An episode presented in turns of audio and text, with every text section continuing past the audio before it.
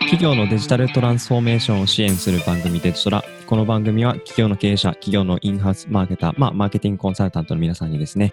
デジタルマーケティングに関する情報を軸に、えー役に立つ情報を提供できればと、そんな、えーコンセプトでお送りしている番組です。東京からは粗志崎がお送りしております。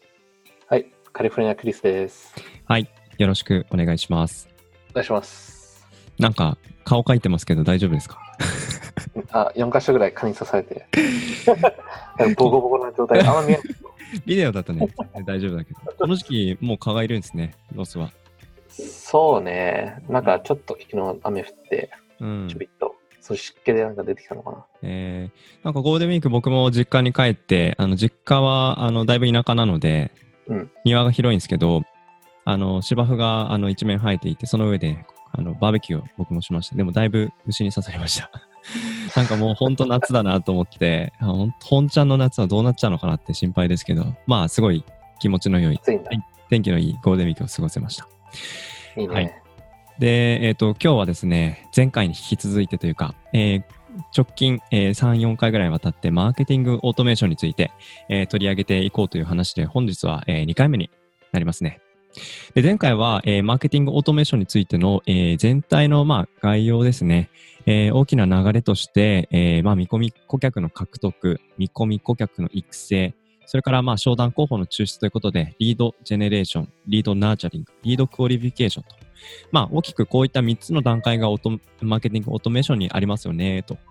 で、まあ、具体的な機能についてもいくつか挙げましたが、今回はですね、その、まあ、概要を踏まえて、えーまず一つ目のステップ、見込み顧客の獲得、リードジェネレーション、ここを少し、えー深掘りしてお話をしていきたいなという回に、えーしています。はい。で、リード、リードジェネレーションについてですけども、このあたりでどうですかね、ちょっとまずはじめに、まあ、クリスの、えっ、と、まあ、これまでのご経験の中であったりとか、まあ、マーケティングオートメーションで、特にこのリードジェネレーションっていう分野において、一般的にこういう、まあ、課題感とか、えー、まあ、難しいポイント、ないしはポイント、このあたりって、まあ、どんな、えっ、と、風に見ているか、ちょっと頭出しいただけたらなと、そんな風に思ってます。うん、あの、やっぱ、マーケティングオートメーションから話が入ってるんで、で、マーケティングオートメーションのツールだと、なんかメールを打つツールっていう思いがちなんですけども、そうですね。やっぱ、やっぱ前のエピソードでも話したように、見込み客獲得の後に育成とか、あの、いろんなそういうクオリフィケーションとかあって、その獲得って、なんか、その、集客だけって考えると、すごく単純だけども、その、メールで獲得、どうどうなんだろうっていう、なんか本来マーケティングオートメーションの、あの、役割っていうんですか、そこら辺がこの集客っていう言葉が入る時点で、獲得とかね、なんかそこら辺がこう、なんか MA から遠ざかる気がしてしょうがないんですね。うんどうしてもなんかメールツールだとか、本来そのマーケティングオートメーションの、えーコンセプトとか持ってるパワーの全体感に対してすごく競競技というか、すごい小さなポイントがフォーカスされやすい傾向がどうしてもありますよね。そうそうそう。で、なんかこう、あの、ひみ水っていうんですか？火に水がかかるような形になっちゃって。うんうんだけど、やっぱその集客のところだけフォーカスしちゃうと逆にアクジションマーケティングになっちゃうし、うん。だからそのオートメーションにナーチャリングするあのきっかけっていう形で考えたり、そのスコアリングとか、その本来持ってるマーケティングオートメーションの機能をうまくその集客の部分とうまくドッキングするっていうことに、とかね、うん。あの、その、リードからこう、もっと、あの、はい。クオリフィケーションするまでの、こう、一連をこう、サポートする流れを考えた方がいいんですよね。そうですね。だから今の話踏まえると、まあ、前回リードジェネレーション、ナーチャリング、クオリフィケーションって3つのステップありますっていう話ですけど、これを、まあ、入り口のところでは、まあ、メールとか使いますけども、メール使うところが、まあ、ゴールではなくって、まあ、ナーチャリング、クオリフィケーションしていく、この過程を、まあ、できる限り、えーオートメーションしていく。ここが、まあ、マーケティングオートメーションの、まあ、持っているパワー。で、それを使うっていうところを、あの、視座に、えー目的にですね、えっ、と、まあ、最初の集客。で、集客も決して E メールだけではないんですよね。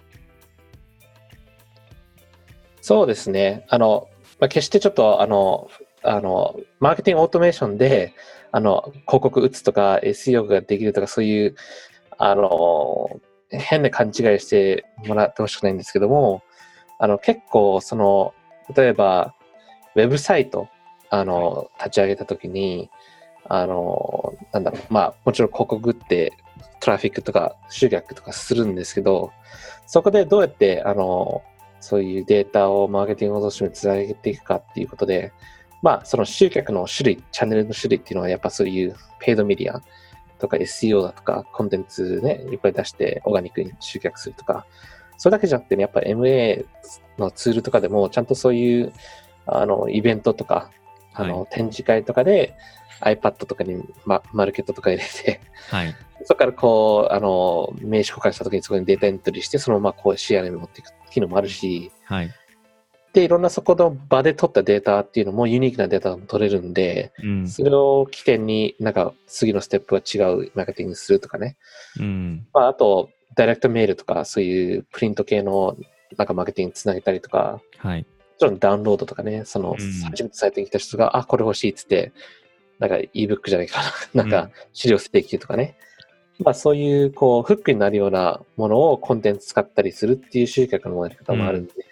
結構その、ファーストタッチっていう観点から見ると、様々あるかなっていう。うん。お、ごめんなさい。なるほどね。そう。で、なんか、まあ、あの、もともとウェブを軸に、えー、まあ、ビジネスをして、まあ、その上で MA を入れるっていう発想からすると、一般的にその、まあ、いかにファーストタッチ、最初の、えー、まあ、リードとの接点ですよね。これを取るか。で、今、クリスの話の中にあったような、アドであるとか SEO とか、えー、そういったところ、あとはそのホワイトペーパーのダウンロードとか、結構 Web で完結するところが最初の関心としてやれることとしてイメージ湧くと思うんですけど、意外とそのリアルで接点を持って、まあ、名刺交換をするタイミングとか、えー、展覧会、イベントとかで、えー、アンケート取ってもらうこととかあります。多分そういう時に、まあ、E メールとか会社名とか名前とか書いてもらうと、これが、えっと、さっき言ったような iPad とか、にインストールされたマーケットであるとか、そういった MA ツール入れてもらうことで、まあ、その場でリアルの接点を、まあ、ウェブに、えー、まあ、引き上げて、でそれを、まあ、リードジェネレーションからナーチャリングつなげていくオートメーションの、まあ、シナリオに載せていくことができるという発想で、まあ、ウェブとそのリアルの、まあ、境目がすごく、あのー、なくなってくる、そういったきっかけになるのが、この MA の導入で、ファーストタッチのところなのかなというふうに、そんなふうに、えーとお話聞いてながら思いましたね。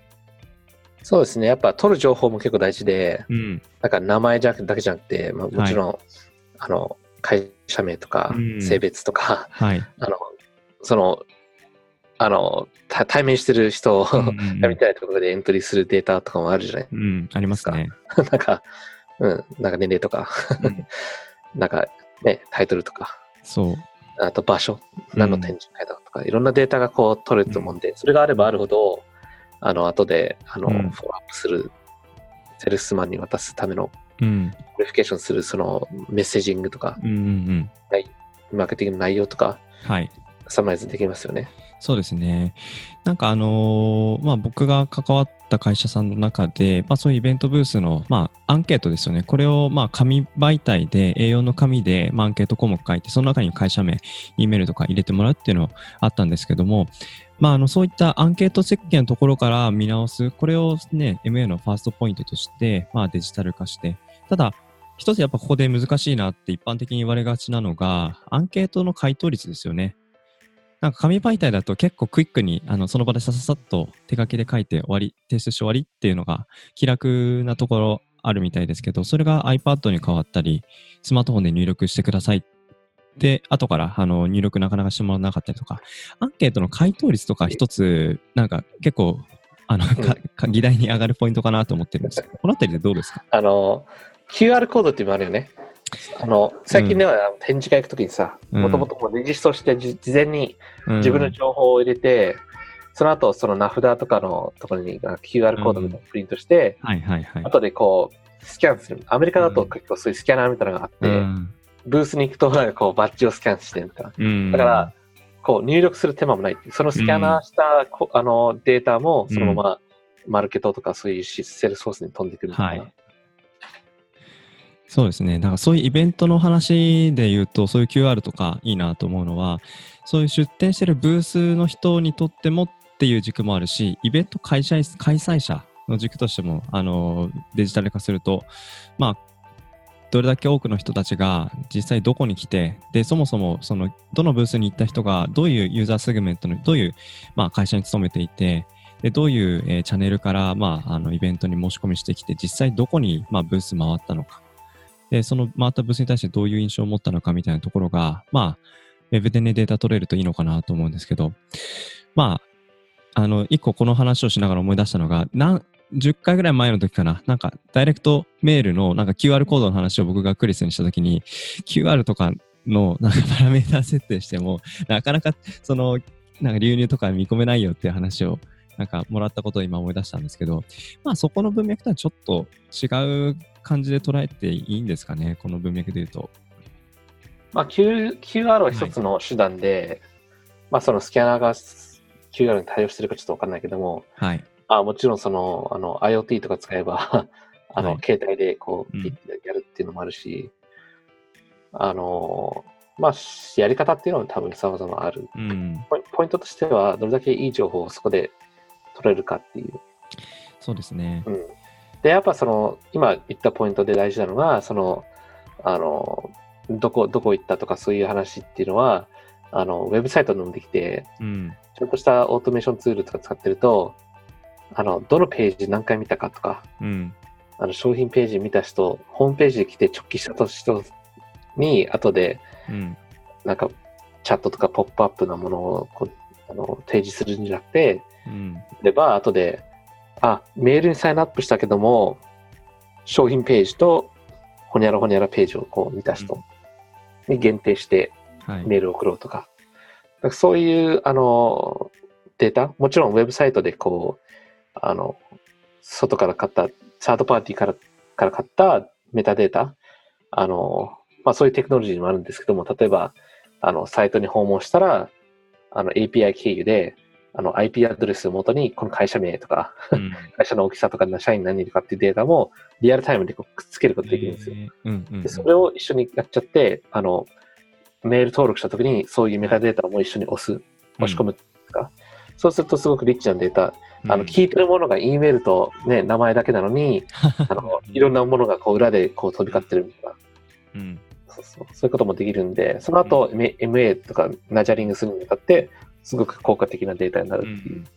なるほど。そこで、まあ、追加された情報が、例えば会社の人数の規模ですよね。それが、まあ、1000人以上だったらこういうシナリオを送るし、それ未満であればこういうシナリオを送るしといったところの、まあ、切り分けが、ユーザーの入力した情報以外のものも含めて、えーシナリオ設計することができるっていう、そういう話ですよね。そうですね、業界の話とかね。うん、なかなかリッチな使い方してますよね。で、今の話聞いていながらやっぱ思ったのは、MA 入れるといいのって、最初にその、まあ、E メールとか、えー個人情報とか、フォームで入力してくれたりとかっていうタイミングよりも前に、要は匿名の状態でどのページを、まあ、あの、見ていたのか、何回来ていたのかっていうのが、最後その、申し込みしてくれた時とか、ホワイトペーパーダウンロードしてくれた時に、まあ、名前と、まあ、連絡先とか一致するわけですよね。で、その時に、初めてその人の顔と名前がわかるけれども、その人が実は1週間前とか、1ヶ月とか前とかにも一度そのサイトに来訪しているっていうことが、場合によってはわかると。なんかそういったことが、えっ、と、MA 入れておくと、まあ、いいポイントとしてありますね。集客のファーストタッチの、まあ、ポイントそうそうそう。それ、うん。いいポイント。やっぱ、匿名なのか匿名じゃないのかとかね。はい。うん要、は、あの、最初はクッキーの状態で、はいまだ、うん。まあ、番号しか、このユーザーは123みたいな。だけど、どっかのポイントで名前が分かって、そのうん赤子の履歴っていうか、そう。元履歴が分かるんだよね。いいですよね。そうそう。それで、もっとデータがリッチになることで、もっと、あの、うんシナリオでもっとリッチなうん。マーケティングオートメーションのナチャリングができるっていう形ですね。うん。まあ、シナリオがもしできていればいいし、まだシナリオができてないタイミングでも、なんか、あの、こういこの、まあ、今、向き合っているユーザーさん、最近個人情報、あの、フォームで分かったけれども、実は1週間前に別の、まあ、ページも見ていて、両方関心があるっていうことを認識した上で、例えばこれが B2B のマーケティングであれば、まあ、1件あたりの金額とか多いわけですし、で最後に、えー個人情報、フォームを送ってくれたページ以外にも、ユーザーが関心がある領域があると。いったところを踏まえた上で、まあ、あの、ダイレクトコールをしてみるとかで、そこの会話がちょっと幅の広いものになったら、おそらくその、まあ、提案を受けたお客さんは、お、なんか、いろんな提案してくれるんだなっていうような深みですよね。そういったところの信頼感を、まあ、つかむ、えーきっかけとしても、まあ、こういったデータの取得ですよね。そこが、あの、一つ、MA 使ういいポイントなんじゃないかなっていうふうに思いました。今面白い、こはいのコールっていうキーワードがちょっと頭に響いて、はい。あの、あの、なんていうんですか、あの、コーコールって多分そのコールセンターから得たリードとかっていう、で、それをこうデータベースに持ってきてマーケティングするっていうイメージがあるんですけど、はい。あの、最近ではデジタルと組み合わせてハイブリッドみたいな感じで、あの、なんていうの、リードを取ってくるみたいな。うん例え。ば、Facebook で、あの、このサイト、このサイトに訪問した人が多分きっと何かを探してるから、その後自分たちのサイトに来たときに、うん。あの、で、登録してもらったとき、あの、メールを飛ばす。で、メールを飛ばしたときに、この、あの、コールセンターにつなげることで、あの、なんだろう、そういうような集客、うんうん。もっともっとクオリファイするように、その集客がそのデジタルと組み合わせることで、うん。後でこうコールセンターとこう組み合わせると、もっともっといいリードが取ってくれるみたいなうん。っていうやり方もあるっていう。そういうことですね。だから、コールセンターが個人情報だけもらって、とりあえず電話するっていうかコールの仕方なのか、そのコールするときに、まあ、他にどういうコンテンツに興味関心があるのかっていうのが、その、リード獲得していないコールする担当者が、あたかもその、リード獲得した時の、まあ、接点を分析していたかのような情報が目の前にあって、それを踏まえて電話することができる。その違いですよね。そう、そのコールド、そのコールセンターの人をどの段階で使うことによってはい。効果も違うと思うんですよ。うん。例えばリードを買うサービスもあるし、はい。あの、例えばダイレクトメールするためのリストを買って、うん。あの、ダイレクトメールする。だけども、ちゃんとコールセンターもそこにこうかけるみたいな。うんそうすると、そのリード、アクワイアする部分もやってるわけで、あ、つながって、あ、話してみたら、あ、この人興味ありそうっつって、データエントリーして、それがうん MA とか CRM に入っていくみたいな。っていう使い方もあるし、もちろんアクワイア、デジタルでアクワイアした後に電話して、ボットじゃねえのかとか、ちゃんとした人で、ちゃんと匿名、ちゃんと名前を直すとか、企業名が入れてくるとか、そういうひ人をこう、セカンドステップとかで使うっていうコールセンターの使い方もあるっていう。うん。だから、そう、その、それ次第ですごくパフォーマンス変わったりするんですようね。ん。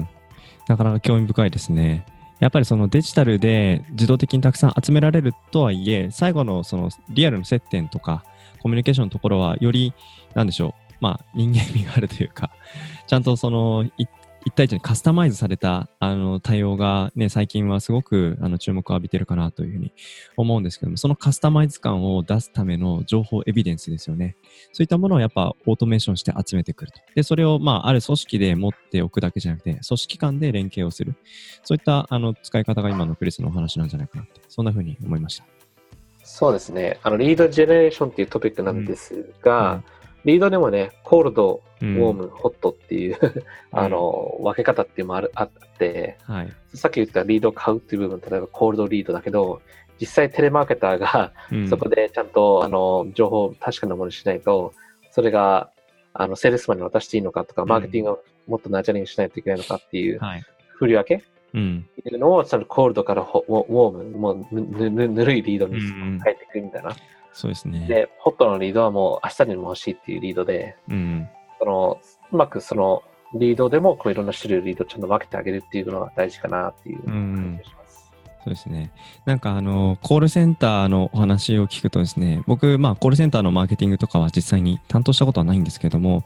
学生の時とかでコールセンターでアルバイトしてるお友達が結構たくさんいたんですよ。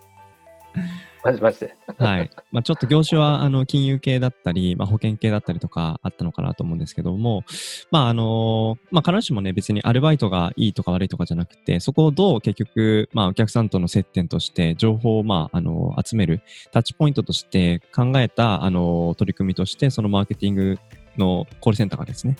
まあ、運営されてるのかなっていうのが一つ、あの、関心として今、あの話をししながら、あの、思ったんですけども、まあ一般的にはそういう誰でもできるようなところかもしれないですけども、そこをどれだけ、まあ誰がやっても質の高い、あの、コールセンター業務ができるようになるかって、そこ情報連携だと思うんですよね。そこの質をより高めるっていう意味につながっていく。これがまあ MA を入れて、で、集客ポイントで、まあ、あの、アノニマスの匿名の状態でも、まあ、たくさん情報が集まると。これを連携していくと。まあ、今回だから MA の、えー、リードを集めていくジェネレーションとこのトピックでしたけど、意外とその最初のポイントがすごく、まあ、やっぱり大切なのかなって改めて思いましたね。ここでそのコールと MA とかで、こう、うまくこう両立して使うやり方も、やっぱ、何回も電話したのに電話が出ない。だから、その間メールでこう応援するみたいな。はい。2回かけたらメールで、で、メールに反応したらコールするとか、そその、なんていうの、そのあの、ワンツーパンチみたいなですか、そういうルールも大事で、うん、なんか3、4回やったらメール飛ばす。反応した人には5、6回目反応するとか、そういうコールセンターとのその MA とのあのやり方っていうのも、ちょっと連携を取ってやらないと、うん、まあ、ある意味、MA の使い方っていうのは、そういう集客ではそういうやり方もあるかなっていう。はい。そうですよね。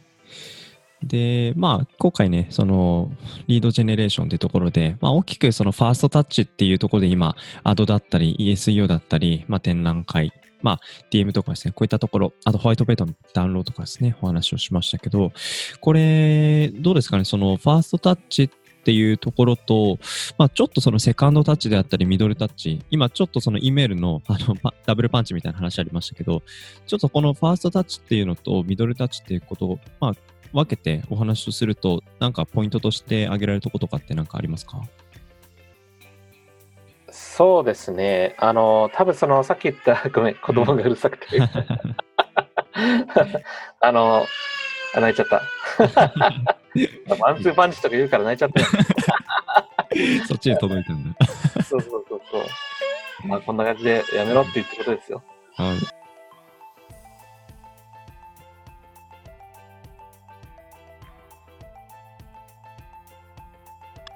めん、ミュートにした。うん、そうね、まとめるとしたら、やっぱそのワンツーパンチでもある意味、それが集客につながる部分。だから、うん、ファーストタッチでもあるかもしれないよね。そのさっき言ったその応援、E メールの応援が、うん、要はコールに出なかったからメールを送ったっていう。うん。うん。で、そのメールはこう勝てたリードかもしれないし。うん。だから、まあ、そのファーストタッチで、どうやってそれを生かすかっていうこう、うん、MA もあるあるから、うん、その主にそのセカンド、ミドルタッチっていうこの次のトピック、まあ、エピソードにしたいんですけども、うん、主にそのファーストタッチから得たその後の応援っていうか、もっとこう踏み込んだ、そのシナリオで書いたこうセカンドステップ、サードステップっていうところなのかな。そのパネルで言うと、その、そうリードをアクアイアした後の中のもうちょっと一つの段階、うん、一つ次の段階かな。なるほどね。そう、だから、あのーね、多分今の話でリードを買うとかってリードアグリゲーターって英語で言うのかな。そのリードのリストをまあ買ってっていうところも、まあ最近はね、個人情報のあの取り扱いとかすごくシビアになってきてるなっていうのが日本でもあるし、最近は Facebook のね、あの情報流出とかもあって、アメリカでもおそらくホットな領域になってるのかなと思うけれども、まあ、あの、合法的な範囲内で、あの、変えるリードがあれば、なんかそういう選択肢もあると思うし、あとはそのコールドコールって電話番号しかわからない。で、かけてみる。で、担当者つないでもらえるときもあれば、つないでもらえないときもある。で、つないでもらえないときに、その、まあ、またかけますねで終わっちゃうこともあると思うんですけど、例えば、その担当者の、まあ、メールアドレスを教えてもらって、じゃあ一旦メールだけさせてもらいますんでっていうふうな、まあ、E メールアドレスの聞き方もあるよって話を、まあ僕も聞いたことがあって、まあそれはすごく、あのいいやり方だなと。なのでこれまでは電話でかからなくて担当者繋がらなくて終わっちゃったっていうところが MA を入れなかった時の状況ですけど、MA を入れることによって E メールが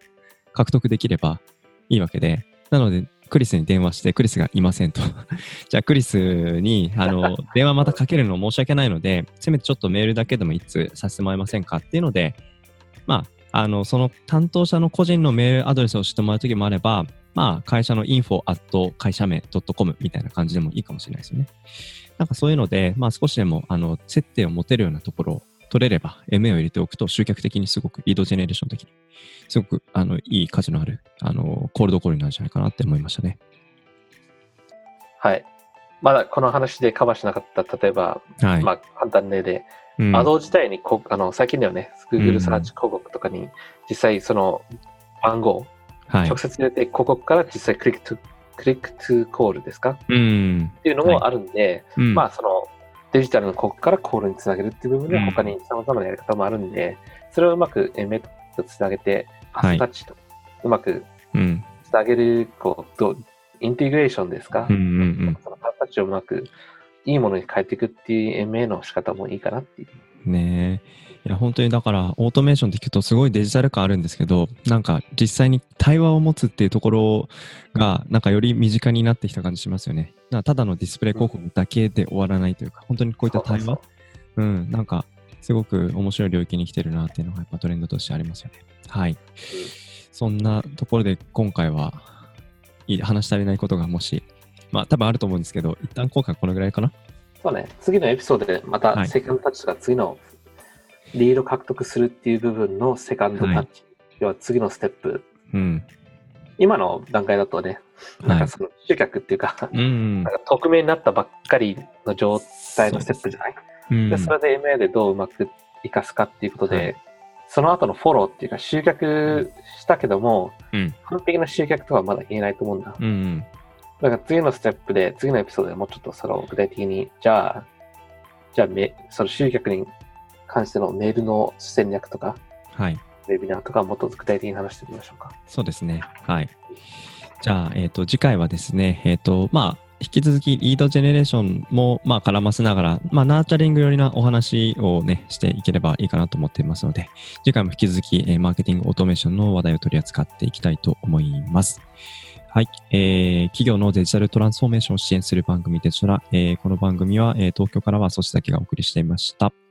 はい、ロサンゼルスクリスでした。はい。また次回もよろしくお願いします。お願いします。